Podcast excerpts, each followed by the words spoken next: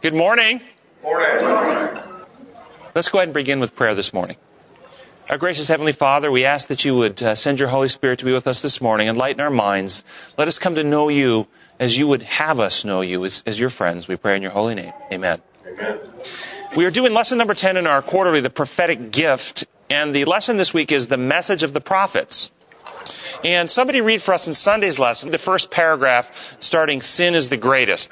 Sin is the greatest problem we face. The Egyptians thought that death was humanity's biggest problem, and hence they developed the art of mummification and built huge pyramids to keep the mummies. The Greek philosophers thought ignorance was the chief enemy of true happiness, so they emphasized education. But the chief problem of humanity is sin. Sin destroys happiness and peace of mind. Sin kills, and no modern medicine can cure it. From the moment we are born, we begin to die. The only cure is Jesus Christ and the cross. Quote, there is not a point that needs to be dwelt on more earnestly, repeated more frequently, or established more firmly in the minds of all than the impossibility of fallen man meriting anything by his own best good works. Salvation is through faith in Jesus Christ alone. Faith and Works, page 19. Thoughts about that paragraph? Did you like it? Yeah, I liked right in the middle the sentence that said, Sin kills and no modern medicine can cure it. That is right on the money. You notice uh, the Bible does not teach that God kills the wicked because of sin. Sin kills. Sin is terminal. Uh, sin, it says in uh, Psalms 34:12, it says, "Evil will slay the wicked." Of course, Romans 6:23, "The wages of sin is death." James 1:15, "Sin, when it is full grown, brings forth death." Galatians 6:8, "The one who sows to please his sinful nature, from that nature will reap destruction." Sin kills. You know that that statement? It sounds so obvious to us. Do you know how many Christians on some level teach that God kills? That, that sin actually doesn't kill. Sin results in a penalty that must be inflicted by God and He must kill. But that's not what the Bible teaches. So I really like the fact that the, that the lesson had this in here. Sin kills. No modern medicine can cure it. When you think about sin, why is sin a terminal condition? Why does sin kill? It destroys the mind. It destroys the mind. Separates us from the only source of life in the universe. Okay, uh, it separates us from the source of life. How does it separate us? What, what, are, what are the roots of sin? Lies. Lies. And what do lies do in a relationship? Destroy, trust. Yeah, if you, if you believe lies about your spouse, do you, are you able to get closer to your spouse or, or does it tear you apart? Does it break down that relationship? You believe your spouse is cheating, your spouse is a power monger, your spouse is out to hurt you. Can you open your heart and trust to that person if you believe those things are going on? No. When we believe lies about God, it severs that connection, as Russell said, and, and severs us from the source of life itself. And, and this is the ultimate outcome of sin. Lies, believe, break the circle of love and trust. So why is it impossible? Oh, by the way, it says sin is lawlessness, meaning sin is, is living outside the law of life operations. The law that life operates upon. That's what sin is, moving outside of that law. It'd be like saying sin is breathlessness, or sin is pulselessness. Sin is lawlessness. It's outside the very rule of life. And this is why it results in death. Why is it impossible for anyone to merit anything by their own works as far as salvation goes? Why is that the case? Any thoughts?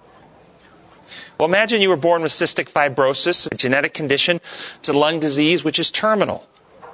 If you were born with that condition, is there any hard work you could do that is going to fix that situation?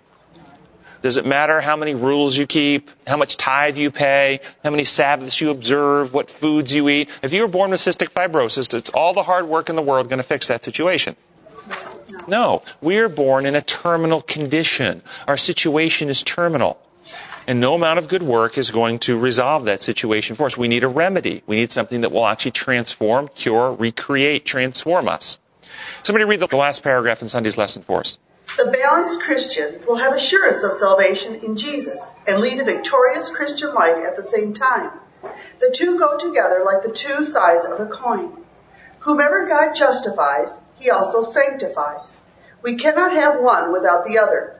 We are saved by faith alone, but the faith that saves is not alone. Good works follow, even though those good works, even done under the unction of the Holy Spirit, never can justify us before God. Our salvation is rooted only in what Jesus has done for us.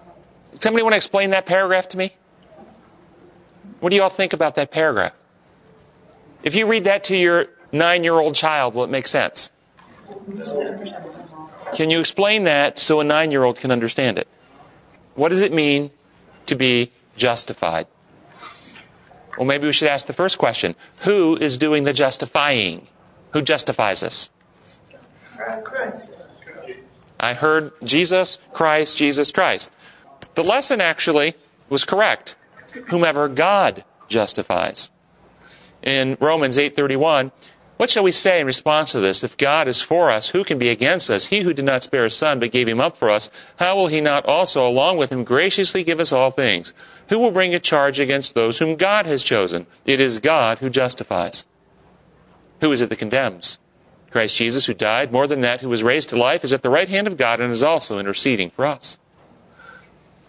And 2 Corinthians 5:19, God was reconciling the world to himself in Christ, not counting men's sins against them. So we'll, we're going to define what justification is, but God is justifying through Christ. Christ is the medium, the avenue, the conduit, the person of the Godhead through whom God is achieving our justification. Why is it important to recognize God as the one justifying rather than Jesus is the one justifying? I mean, obviously they're doing it together, but God through Jesus doing it rather than just Jesus doing it. Why is that important to recognize? Because people separate the desires of the Godhead. Ah, you hear that? See, when you, when you think of the traditional way of justification, maybe we should talk about that. What is justification? How is it traditionally taught? How are we justified in traditional Christian theology?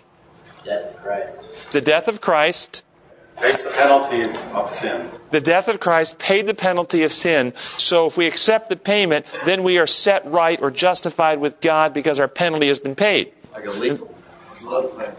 Yeah, a blood payment. Okay? This is how it's often taught. Has anybody ever heard that? Yeah. Now, see, Jesus is the one paying the payment, and the Father's the one receiving the payment. Well, that's different. This is why it's so important to recognize God is the one who's justifying through Christ. Not God the one receiving a payment so that we can be justified with God. That's not how it works. So we need to talk about what is justification. What is justifying? What does it mean to be justified? Put right. Put right. You see, uh, I, I, I think you're referring to a computer. Yeah. Anybody have a word processor on their computer? You can take and justify the margins on your document. And when you justify the margins, what happens to the margins? They all go in straight line. They all line up. Everything that's out of order is put in order. Everything that's out of line is put in line. Everything out of balance is put in balance. So justify means to make right or set right or put right or, or heal from a terminal condition. That would be justifying. God is justifying or setting right the human race through Jesus Christ. Now, the question is, what is wrong that needs to be set right? Our hearts and minds. Our hearts and minds. What'd you say? Lies. We believe the lies. Okay, so at least two things need to be justified. Our hearts and minds. What is the human mindset, attitude, belief system naturally since sin about God? What's our, our, our default automatic position? Without the Holy Spirit changing us, without regeneration, without rebirth, what is our, our pre- predisposition towards God in our nature and character? We're afraid of Trust, fear. Fear, distrust. Do you think that needs to be set right? Yes. That needs to be fixed. That needs to be changed. That needs to be made right. So justification is about changing the, the sinful nature's attitude towards God, bringing us back into right relationship with Him, putting us right with God. The pagan view, and the root of all paganism, is an angry, wrathful God who has to be appeased. And we, as worshipers, offer sacrifices, blood payments, uh, works of labor, bring the fruits of, of our offerings to, to appease the anger, wrath of God so that we can win Him over and his favor over to our side.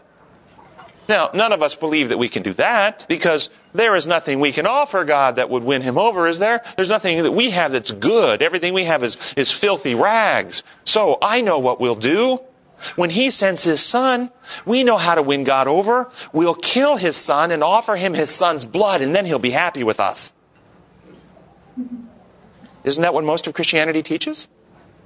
We kill a son, and then we offer the Father the Son's blood for our payment for our sin, and now the Father is going loving and gracious and happy with us. Do you find a problem with this thinking? Christ did not die to win the Father's favor.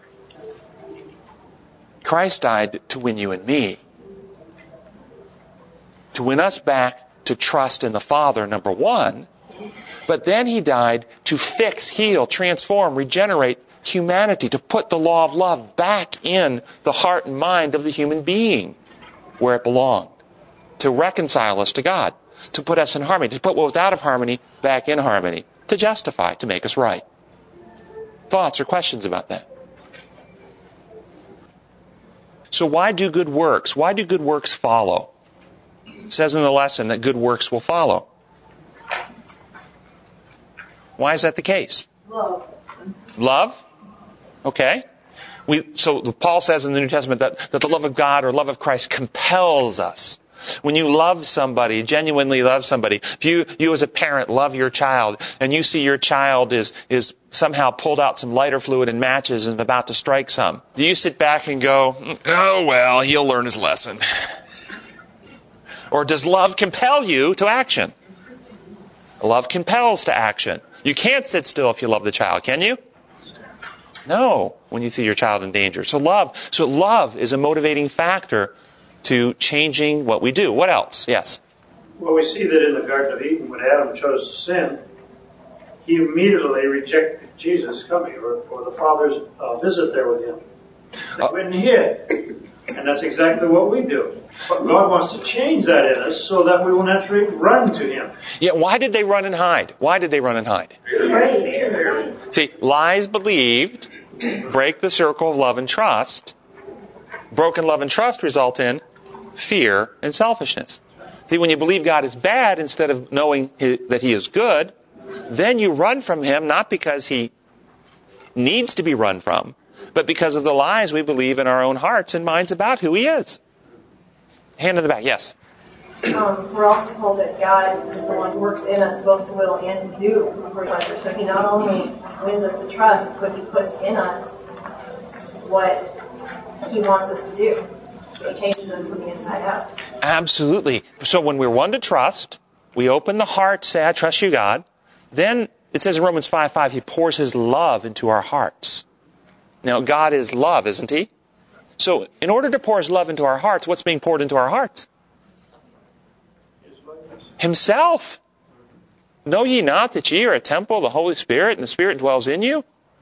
We actually become an abiding place, a dwelling place for the Spirit of God. God is love. And then there's a supernatural process that takes place where our thoughts are brought into harmony with His. Our desires, our motives, our inclinations are transformed. But in that process, do you ever lose autonomy? Do you ever lose freedom to make your own choices? No. Do you ever become a puppet or a robot where God is now pulling the strings of your mind and making the choices for you? No. Why will that never happen? God doesn't want it to happen. He doesn't want it to happen because if he did that, what is destroyed immediately? Love. Can robots love? Can puppets love? No, love requires freedom. And so while there is the indwelling, transforming, healing, regenerating process, it's only in an atmosphere of genuine freedom because as soon as anything would take your freedom from you, you can no longer love. So why do good works follow? Well, here's an analogy. If you had pneumonia, fever, cough, chills, all these things, and you get treatment, and as the pneumonia, pneumonia gets better, what happens to the fever, cough, and chills? Do you have to work to make the fever, cough, and chills go away if the pneumonia is getting better? You make the choice to take the medicine. You have to the, make the choice to participate with the doctor, take his medicine, uh, but the medicine does something inside you you can't do for yourself. Yes? And then is there a natural change that comes about where you, without having to work at it, suddenly you, you don't have fevers. You're not coughing like you used to. Okay? As the Holy Spirit works in us, the, our behavior, our lives change, so there's a change in our quote works because we're not as sick in heart anymore. The acts of sin, as Jesus said in Matthew 5, you say if you commit adultery, you commit sin. I say if you look at a woman with lust in your heart, you've already committed adultery. Those acts of sin are symptoms of the sick heart. He says the, the good man brings good from the good stored up in him, and the evil man brings out evil from the evil stored up in him. As the, as the heart is transformed, it is natural that we begin living different lives. Yes? Maybe another analogy, too, is when you fall in love, you just want to make happy. It doesn't take a lot of effort. You just want to make that other person happy, and you do things for them, even if it's expensive to yourself. Just do this. It's just part of. Part of it. When you're in love, is it hard work to be kind to the person you love? Not work at all. It's pleasure. As you hear that, it's not work at all, it's pleasure. When you're in love, loving the person you're in love with is, is, is joy, isn't it? It's not hard work. In fact, would it be hard to not love them? To not show your love in actions and, and, is would, would it be work to restrain that and hold it back? I mean, when you're really in love, and, and maybe you're having this romance and you're in love and, and uh, you, you really don't want people to know, you're trying to keep it on the, on the low down, okay? Um, is it hard to keep that hidden? People see it in your face, don't they? Like that person walks in the room, your whole countenance changes, and you go like, "Whoa, they're reading me. What can I do?" You can't. It's hard to keep it suppressed when you're in love, isn't it? Yes. Just like, and when God heals our hearts, we were we were created for love, to love everyone, just like we're created to breathe. Now, how hard is it to breathe? When was the last time you got up and said, "Man, I've got to breathe today"? It's natural. It's easy. Unless you're really, really sick. If you got really bad lung disease, then breathing becomes really hard. And sometimes we need artificial assistance to help us breathe. Well, that's how our hearts and minds now. We don't love like God designed us to love. It's really, really hard. We need artificial assistance. But when God heals us, not loving would be right now like not breathing. It's hard not to breathe. You have to work not to breathe. You have to, it, it becomes uncomfortable when you hold your breath, isn't it? Yes. And when we're healed, it's hard not to love. We have to actually work at not loving when we're healthy, and it doesn't feel good. It's uncomfortable. That's the healing God wants to bring us. Uh, in the last paragraph, it also said something about we are saved by faith alone. Are we saved by faith? No. No, we are not. Ephesians chapter 2. For it is by grace you have been saved through faith. And this not by yourselves. It is a gift of God, not by works, so that no one can boast. We are not saved by faith. We are saved by grace through faith. And what does that mean? Well, if you have a terminal condition and somebody develops a cure, it's a real cure that will cure you, but the person who develops it is your mortal enemy. You hate them and you don't trust them. Will you take the remedy from that person? No. You have to trust the person to take the remedy. But trust you have a father that you love. Trust him greatly. But he has no remedy for your terminal condition. Will your trust in your father get you well if he has no remedy? We're not saved by trust. But we won't be saved without trust because without trust we won't take the remedy Christ has procured for us. So our trust is the door or the avenue through which God applies the remedy to our life. But the remedy was achieved only in Christ Jesus. So why is our salvation rooted only in Christ Jesus? Why? What's necessary to reestablish trust in God? What was necessary for the human race to reestablish saving trust in God? Revelation of his character, accurate revelation of his character. Evidence. The evidence about who God is, which destroys the lies that Satan has told and wins us to trust. If you've seen me, you've seen the Father, Christ says. I finished the work you've given me to do, John 17. I have made you known unto men. You will know the truth, and the truth will set you free. Truth about what? In Isaiah 60, it says, Darkness covers the people, gross darkness the people. Darkness about what? Jesus, it says in John chapter 1, is the light that lightens all men. Lightens them about what? Is it not centrally always the issue about the Father? This is life eternal, John 17, that they might know you, the only true God, in Jesus Christ whom now hast sent. When we don't wage war like the world does, the weapons we have destroy everything that sets itself up against the knowledge of God. Romans chapter 1. Starting in verse 18, Paul tells us they did not think it worthwhile to retain the knowledge of God. They exchanged the truth of God for a lie. They preferred images with their own hands to the truth about God. Their minds became darkened, depraved, and foolish. We can't be healed without the truth about God. So, step one, Christ came to reveal truth about God to win us to trust. But he had to do more than that. What else did Christ have to do? See, if we just trust God and that's it, we're still terminal. We're still dying. Christ had to actually cure the condition. Does anybody know how he did that? Yes. He Actually had to develop the cure. He had to develop the cure. How did Christ develop the cure?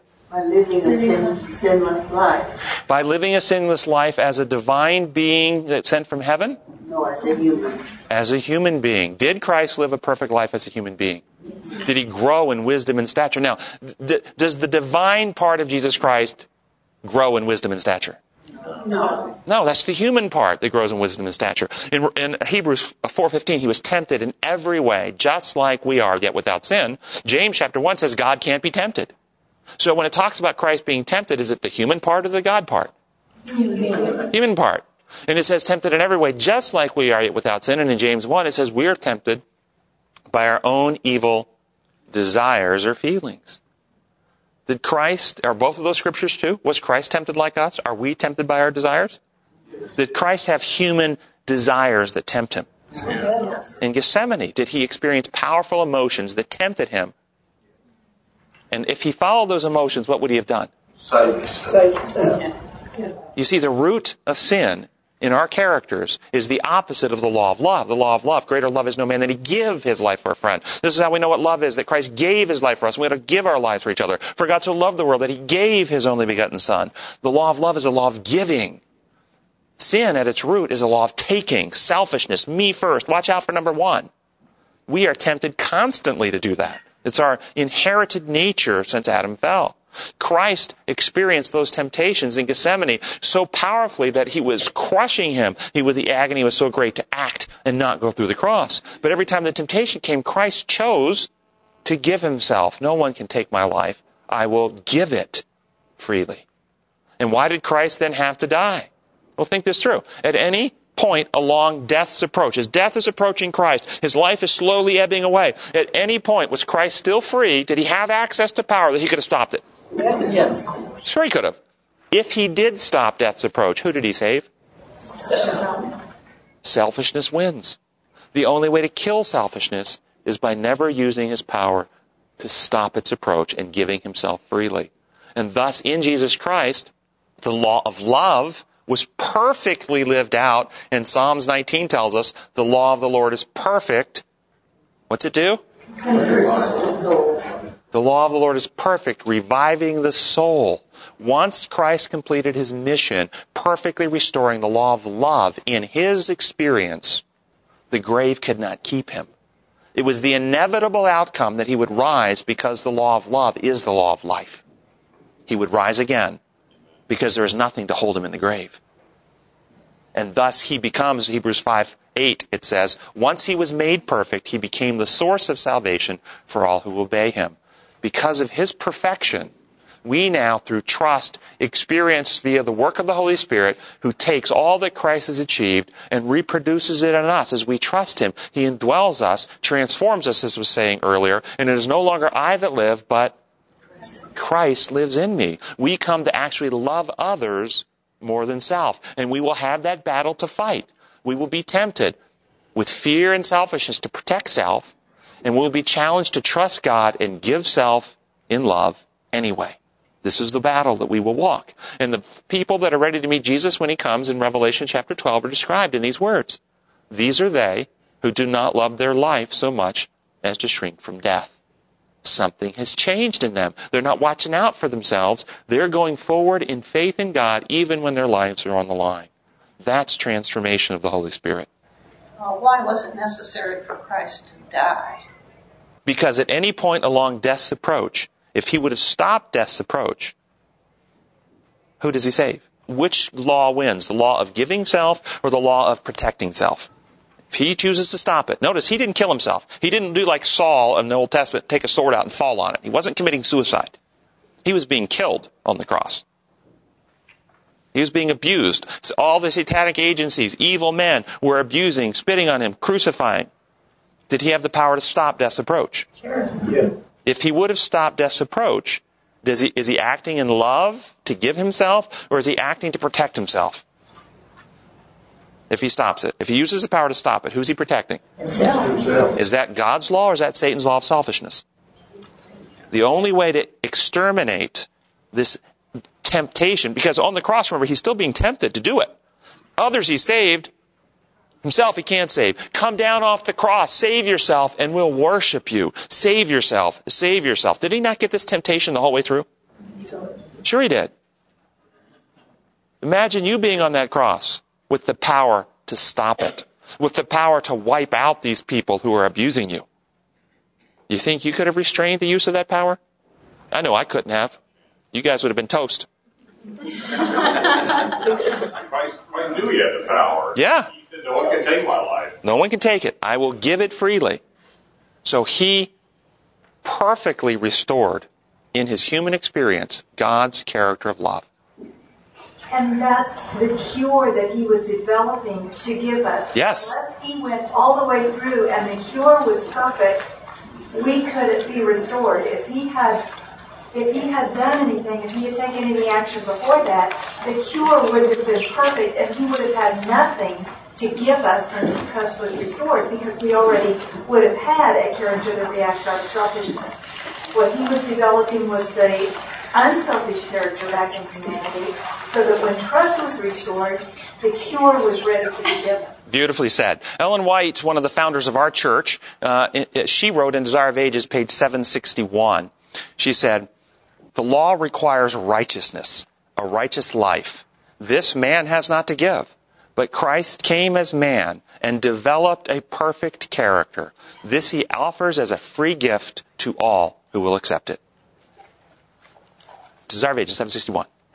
It also shared I'm just thinking of the substitutionary nature of what happened on the cross. His dying in our place because of sin. Yes. No. See, Christ was our substitute, but for what? See, the traditional view says he took the substitute to take the legal penalty to be executed in our place so the penalty would be paid. That's one view of substitution. But another view is we are all dying in a terminal condition. We can't cure ourselves. So he came, as it says in Isaiah, Isaiah 53, upon him our infirmities, our iniquities, our terminal condition was laid. He substituted himself, taking our sickness upon himself to overcome it and cure it and fix it. So yes, he was absolutely our substitute, but for what purpose? For paying legal penalties or for actually transforming, healing, and curing humanity and putting mankind back into God's original design. You understand in Jesus Christ, humanity became everything God created Adam to become. That's what happened in Jesus Christ. And without Jesus Christ, humanity would never have become that. So he substituted for us, no question about it. Boy, we got some, some really good things to go through. Go, Monday's lesson, somebody read the second paragraph. In the Old Testament, the sinner received forgiveness through faith in the atoning blood of the promised seed, who is foreshadowed in the animal sacrifice of the sanctuary service. And just as in the earthly service, at the close of the year there was a day of atonement, a day of judgment on which the sanctuary was cleansed, so in the heavenly sanctuary service there's a day of judgment prior to Christ's second coming. Okay, I hope everybody heard that. And then in the green section it says in Leviticus 16, the key elements that appear again and again is blood. And that, and that makes sense because this is the day of atonement and only blood atones. And what is atonement other than the work of God saving us? Hence the judgment is good news. It's the work of God saving us because we can't save ourselves. The crucial point is that just as the high priest never went into the most holy place without blood, neither should we for, for to enter the most holy place without blood means death, not atonement. Amen.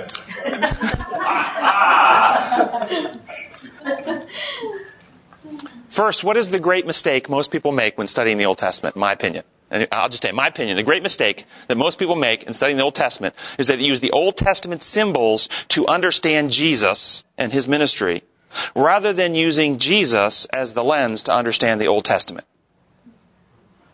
Rather than letting the living word help us understand the written word, we pigeonhole the living word into what we understand the old symbols of the written word to be.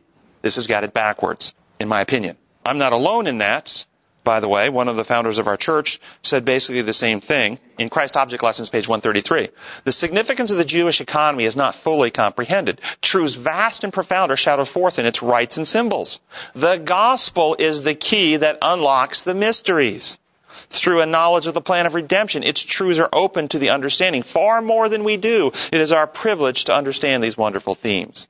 Now, this is from one of the founders of our church who helped form our church doctrine after our church doctrine was officially established, notice one of the founders wrote, far more than we do. It is our privilege to understand these themes. Does that not ex- explicitly state we don't get it all yet? We don't got it all. We got more to learn. Even though we've already got a doctrinal position on this, it's not the final word. And one of the problems is that we haven't used the gospel as the key to unlock the Old Testament themes. We've taken the Old Testament little, little building and we've forced a heavenly interpretation on what we think that means. But Christ said when you do this, when you force the new into the old, he says in Matthew 9:17, neither do men pour new wine into old wineskins. If they do, the skins will burst, the wine will run out, and the wineskins will be ruined. No, they pour new wine into new wineskins, and both are preserved. See, when Christ came, he became the new understanding. He's the new wine. He's the, the, the gospel in living flesh. He's the, the, the, the, touchstone that we have to, to look at to understand this stuff, rather than trying to force Jesus to fit into our understanding of the Old Testament. Does everybody kind of see where, where I'm going with that? Okay. Um, so I think we have a lot of work to do. Now I'm going to read to you an, another from one of the founders of our church after our understanding, because we're dealing now with this doctrine of the, the investigative judgment, the sanctuary in heaven, the, the atoning blood, and all that kind of stuff. Listen to this and see if you get a different perspective on what it means to cleanse the sanctuary. 2,300 days and the sanctuary be cleansed. This is out of Desire of Ages 161. In the cleansing of the temple, Jesus was announcing his mission as the Messiah and entering upon his work. That temple, that old building in Jerusalem, erected for the abode of the divine presence, was designed to be an object lesson for Israel and for the world. From eternal ages, it was God's purpose that every created being, from the bright and holy seraph to man, should be a temple for the indwelling of the Creator. Because of sin, humanity ceased to be a temple for God. Darkened and defiled by evil, the heart of man no longer revealed the glory of the divine one. But by the incarnation of the Son of God, the purpose of heaven is fulfilled. God dwells in humanity. And through saving grace, the heart of man becomes again his temple. Where does God want to dwell? What's the temple symbol of? God designed that the temple of Jerusalem should be a continual witness to the high destiny open to every soul. But the Jews had not understood the significance. The Adventists had not under, oh, excuse me. The Jews had not understood the significance of the building they regarded with such pride. They did not yield themselves as holy temples to the divine spirit. The courts of the temple of Jerusalem, filled with a tumult of unholy traffic, represented all too truly the temple of the heart, defiled by the presence of sensual passion, unholy thoughts. In cleansing the temple from the world's buyers and sellers, Jesus announced his mission to cleanse the heart from the defilement of sin, from the earthly desires, the selfish lusts, the evil habits that corrupt the soul. And then there's a quotation from Malachi. By the way, this Malachi passage is speaking of the exact same time frame as Daniel 8:14. 2300 days in the sanctuary should be cleansed. Same thing uh, in this Malachi passage 3:1 through 3. Notice, "The Lord whom ye seek shall suddenly come to his temple." Even the messenger of the covenant, whom ye delight in, behold, he shall come, saith the Lord of hosts. But who can abide the day of his coming? And who shall stand when he appears? For he is like a refiner's fire, a fuller's soap, or a launderer's soap. And he shall sit as a refiner and purifier of silver. Now get this. And he purifies the sons of Levi and purges them as gold. What's getting purified here? A building, a record book, some inanimate objects in a heavenly building somewhere. What's getting purified? What's getting cleansed? The sons of Levi, we would call them the priesthood of believers. This is who is being cleansed. Unto 2300 years, and the sanctuary will be cleansed. Meaning, 2300 years before God cleanses his people and prepares them for translation. What do you think about that? I see some hmm, furrowed brows. Hmm. That's what he says in Ezekiel that he's going to do. It absolutely says in Ezekiel chapter 46, I believe. Absolutely. That he's going to take out the heart of stone and put in the heart of flesh, and I will reveal my glory to the nations through you. That's what he says. Through you, I will be glorified. As he removes the heart of stone and puts in the heart of flesh. Absolutely. Cleansing, cleansing us all along? What is the significance of the 2300 days and him suddenly coming to his temple? Ah. Cleansing people all along? Thank you for asking that question. That's a great question. But Paul say in Thessalonians, don't be deceived by anybody who says that the second coming has already come. We know that's not going to come until the man of sin arises, that man of perdition, right?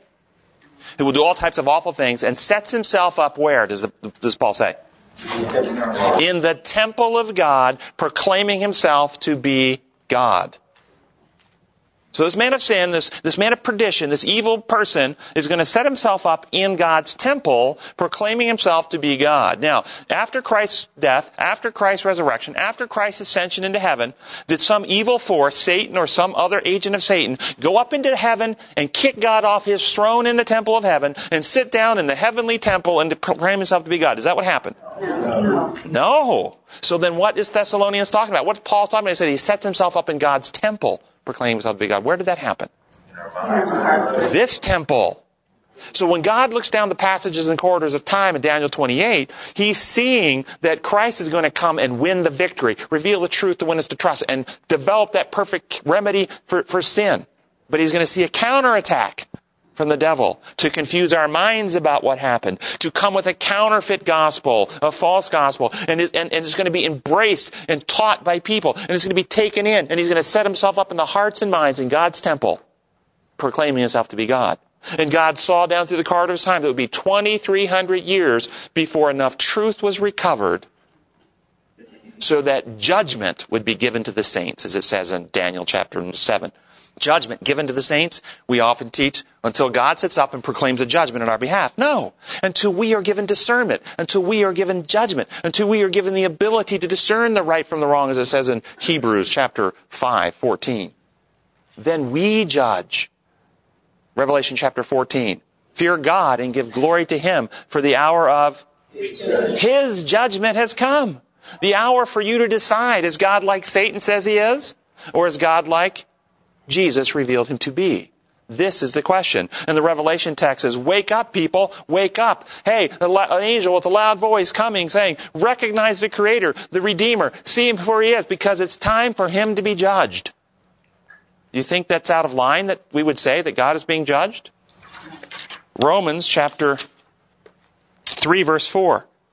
King James Version, God forbid, yea, let God be true, but every man a liar, as it is written, that thou mightest be justified in thy sayings and might overcome when thou art judged. Or in the good news, certainly not. God must be true, even though every human is a liar. As the scripture says, you must be shown to be right when you speak and must win your case when you are being tried. This is all about God. God's on trial. He's being judged. And we are the jury. And you're judging. Can you trust him? Or can you not trust him? Why? Because he's been lied about. And we believe the lies, and we've believed he's awful being. And what is the wine that intoxicates all the nations from this beast and this man of sin? What is the wine that, and how did he get set up in our minds? It's in our lesson this week, and as soon as I tell you what the lie is, I'm going to take you to the lesson and show you the lie is in our quarterly. Because all the nations drink of this wine and are intoxicated on this wine. And the lie is a lie that God is an arbitrary God who demands appeasement and must be paid. And it's paganism. At the root of paganism is a God who must be appeased in order to be gracious and forgiving and loving.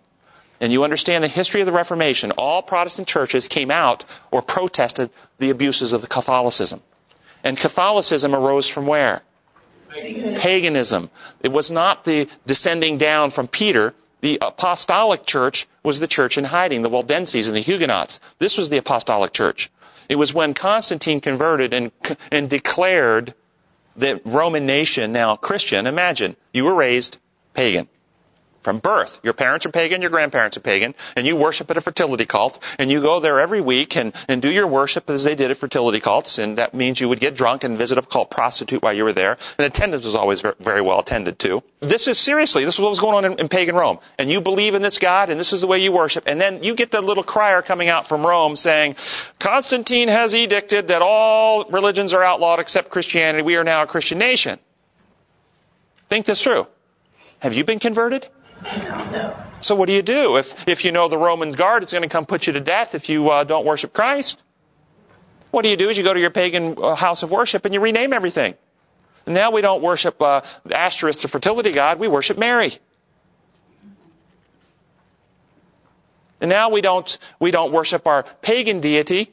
We worship God the Father, and we have Jesus, Mary, and all the saints pleading to the Father, offering up His blood instead of the blood of bulls and goats and the things we sacrifice in our fertility cult. And why do we still have Easter eggs and Easter bunnies? Because we worship fertility. We don't worship Christ. Paganism, the root. And now why Protestantism came along and cast out a whole bunch of Catholic abuses, the core has been maintained in Protestantism. And the core is an angry, arbitrary, and wrathful God who set up a law that has to be maintained. If you break the law, then justice requires he kill and execute you. And Jesus came to pay the penalty and is up there pleading his blood, my, my father, my blood, my blood, so God won't be mad at you. That's still paganism at its core. It's not what the Bible teaches. If God is for us, who can be against us? God was in the Son, reconciling the world to himself. You've seen me, you've seen the Father. They are one. That's not what the Bible teaches. I'm going to show you in Tuesday's lesson. In this third paragraph, it says, in a certain sense, the Sabbath is arbitrary. Why the seventh day over any other? It is because God said so. That's why. This is the lie. It's infected our church. It's still there. I'm going to read to you from one of the founders of our church out of a book called Fifth Testimonies to the Church, page 738. It says, From the beginning it has been Satan's studied plan to cause men to forget God, that he might secure them to himself. Hence, he has sought to misrepresent the character of God, to lead men to cherish a false conception of him. The Creator has been presented to their minds as clothed with the attributes of the Prince of Evil himself. Get this. As arbitrary severe, and unforgiving, that he might be feared, shunned, and even hated by men. Satan hoped to so confuse the minds of those whom he had deceived that they would put God out of their knowledge. Then he would obliterate the divine image of man and impress his own likeness upon the soul. He would imbue men with his own spirit and make them captives according to his will. And our lesson says that the Sabbath is arbitrary. I'm going to just tell you straight up. The lesson's got some good things in it this week. I've already praised it for some of the comments it's got. This is wrong. God is never arbitrary. They say in the lesson that there's no, it says, uh, but to obey the seventh commandment, which is, isn't rooted in any natural phenomenon, is to reveal a willingness to obey simply because God tells us to. I remember I was at a church in the region once, Sabbath morning, and the opening prayer from the pastor went like this Lord, we're here today not for the music, not for the sermon, not to visit with friends and each other. We're here for one reason and one reason only. You have commanded that we be here. Hmm. Is that the kind of God we serve? No. no. Try that on your spouse. I command you, and you fill in the blank. Whatever it is, try it. See what happens to love in your relationship. God is love. Love can never be coerced. It can never be forced. It can never be commanded. It can only be freely given. So l- l- let me finish this point about the Sabbath, because it, it says in here in the lesson that there's no natural phenomenon. But I would challenge that. The uh, Sabbath is given with a reason, and it is rooted in a natural phenomenon. What is the reason, and what's the natural phenomenon? what was going on in the universe. Well, first off, when did the Sabbath come into existence? Creation. Creation. Creation of what? This planet and mankind. Was that the creation of the whole universe or just this planet and this solar system and mankind? Job chapter 38 says that all the sons of God and angels sang together for joy when man was created. They were already in existence before we were created, so it wasn't the creation of everything. It was the creation of this planet. What was going on in the universe during creation week here? War.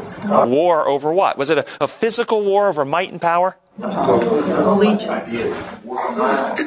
It was a war over whether you can trust God or not. Is God trustworthy? Now you're that angel in heaven. Lucifer has been spreading these lies. Your mind is confused. Things are bouncing back and forth. Your friends are arguing one thing. Other friends are arguing another thing. There's like, oh, Lucifer, God, Jesus, who are we going to believe? And God says, let there be light. Let the firmament come forth. Let the herb bearing tree. And, and all the attention is drawn from the argument down to this little blue marble in the corner of the Milky Way.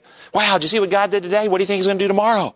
And on day six, he says, let us make man in our image. Let them be fruitful and multiply. And as the Father, Son, and Holy Spirit come into unity of love to create, now we have this cool new creation. Two separate beings, yet one in harmony and love, coming in together. And if they would have done what God told them to do, be fruitful and multiply, they'd have joined themselves and brought new life in their image in a world of love. And what would the angelic host have learned? Oh, these, these guys down here, Adam and Eve, in perfect love, they're bringing kids in the world to enslave, to abuse, to lord over, to command worship from. Or would they have been giving of themselves constantly for the health, happiness, and joy of their kids? And the universe would go, I get it. God didn't create us to wait on Him and command us around, but He's giving of Himself constantly for our good. Now, that we were created as a human species to be the repository of God's very nature and character of love and to live that out and reveal the truth about God. What an incredible calling God made us for. But you're that angel in heaven. And as you're watching this, think about how much energy it takes to create. We can take a few grams of matter on planet Earth, and we can take that matter and cram it back together until it turns back into energy, and we call that a nuclear explosion. Few grams, big explosion. Lots of energy in a little bit of matter. How much energy did it take to make the whole planet? To make the planet of the, the planets of the solar system, to make the sun. Do you think when God was creating this was a big display of might and power? Yeah, sure. You bet it was. And Satan is right there to whisper in the ears of the angelic host. Hey, I didn't say he wasn't strong. I told you he was strong.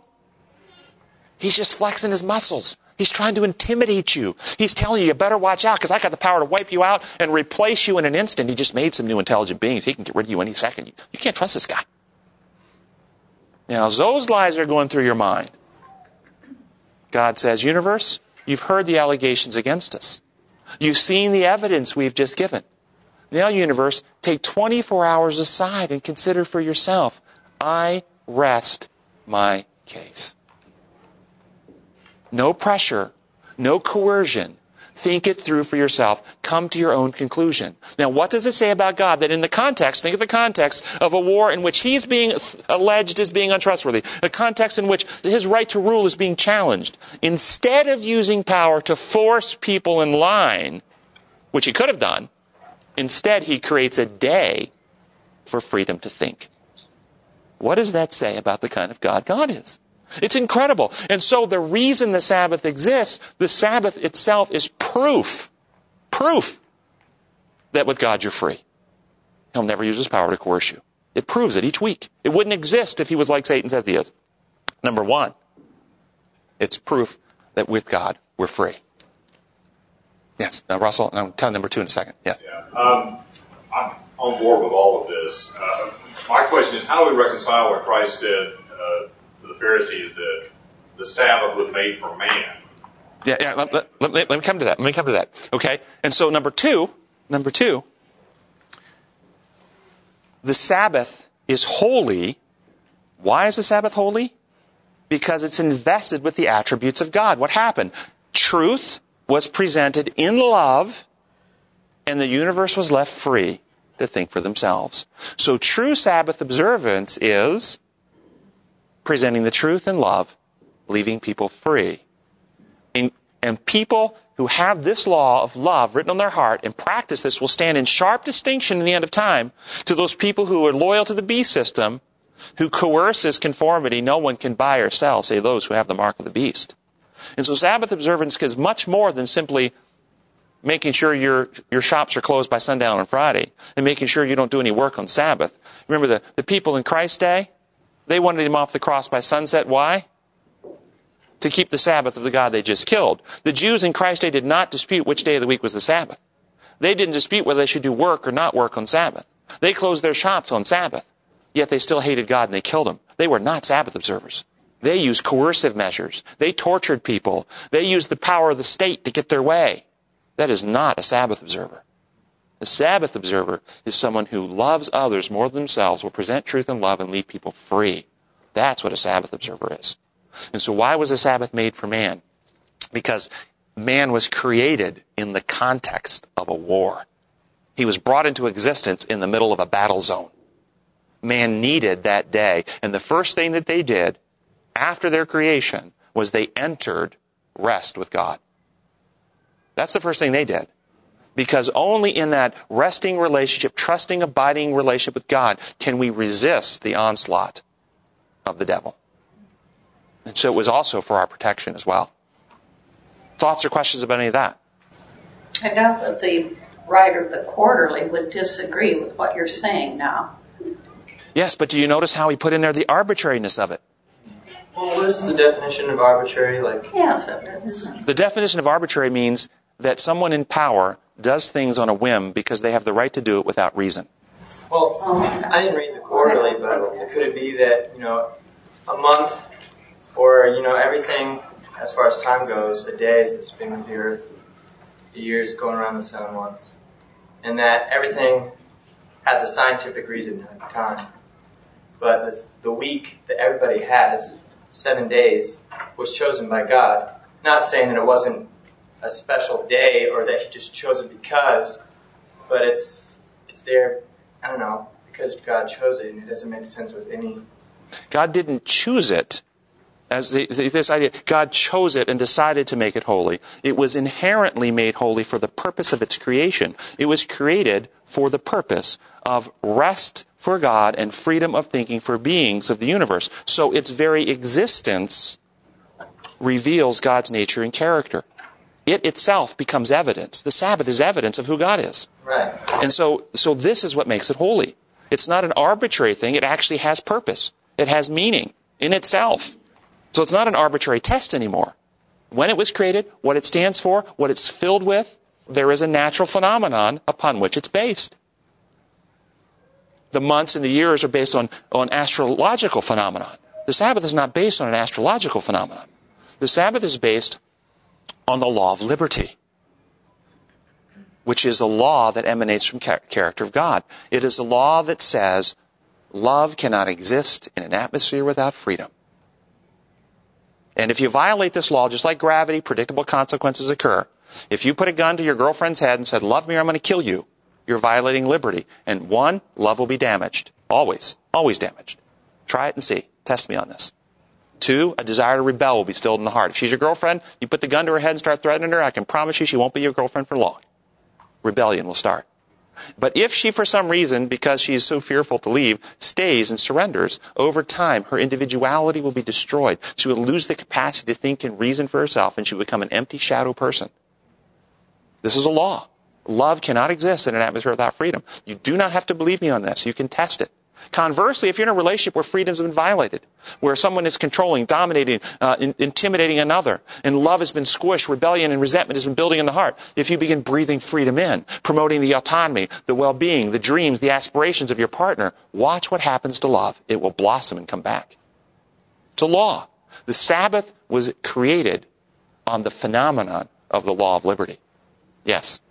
But I'm, st- I'm still having trouble with this too because I mean, you know, the seven day cycle, like you mentioned, is you can say arbitrary. It could have been five days, six days, eight days, but it's seven days. We're not talking of a seven day cycle. We're talking about the Sabbath.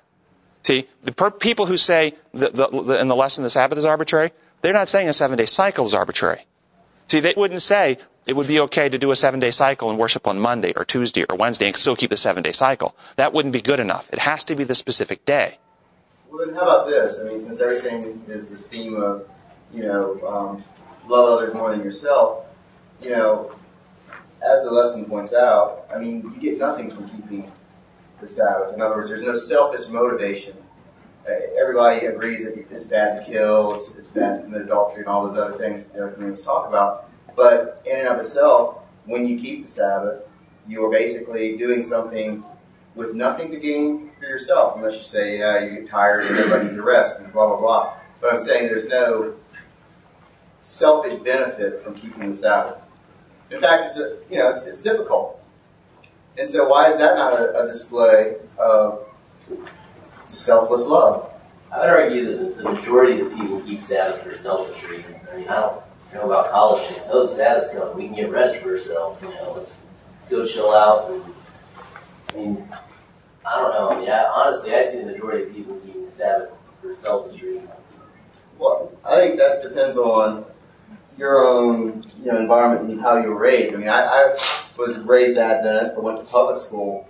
Sabbath was not um, a blessing as far as it didn't make life easier. It, it made it very difficult because everybody else is is doing stuff on Saturday, but you can't. You know, so it, it wasn't like wow, I get to keep the Sabbath. It was more like Unfortunately, we just ran out of time. The point I was trying to make with this is if you make the Sabbath out to be arbitrary, we can explore and discuss lots of avenues and nuances and caveats and facets of the Sabbath, but if you make it out to be arbitrary, you're making God out to be arbitrary.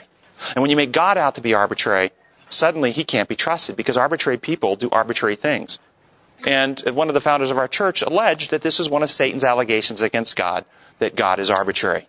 I would challenge that God is not arbitrary. He doesn't use his power abusively, coercively, manipulatively, or arbitrarily. His, his power is always used in love for the good of his creatures. Arbitrariness is not a use of love for good of creatures. And that's the point I wanted to make. Gracious Father in heaven, we wish we could spend some more time here talking about you because you are incredible. You are as Jesus revealed. You are not arbitrary. You don't abuse your power. You don't coerce us. Help us work through these things and come to a balance and understanding to see you for who you are and help us to be able to go forth and present the truth about you. We open the heart temple to you, asking for your spirit to come and dwell and cleanse and restore and renew us to be like you so that we can be prepared and prepare this world that we can see you coming soon. We pray in your holy name. Amen.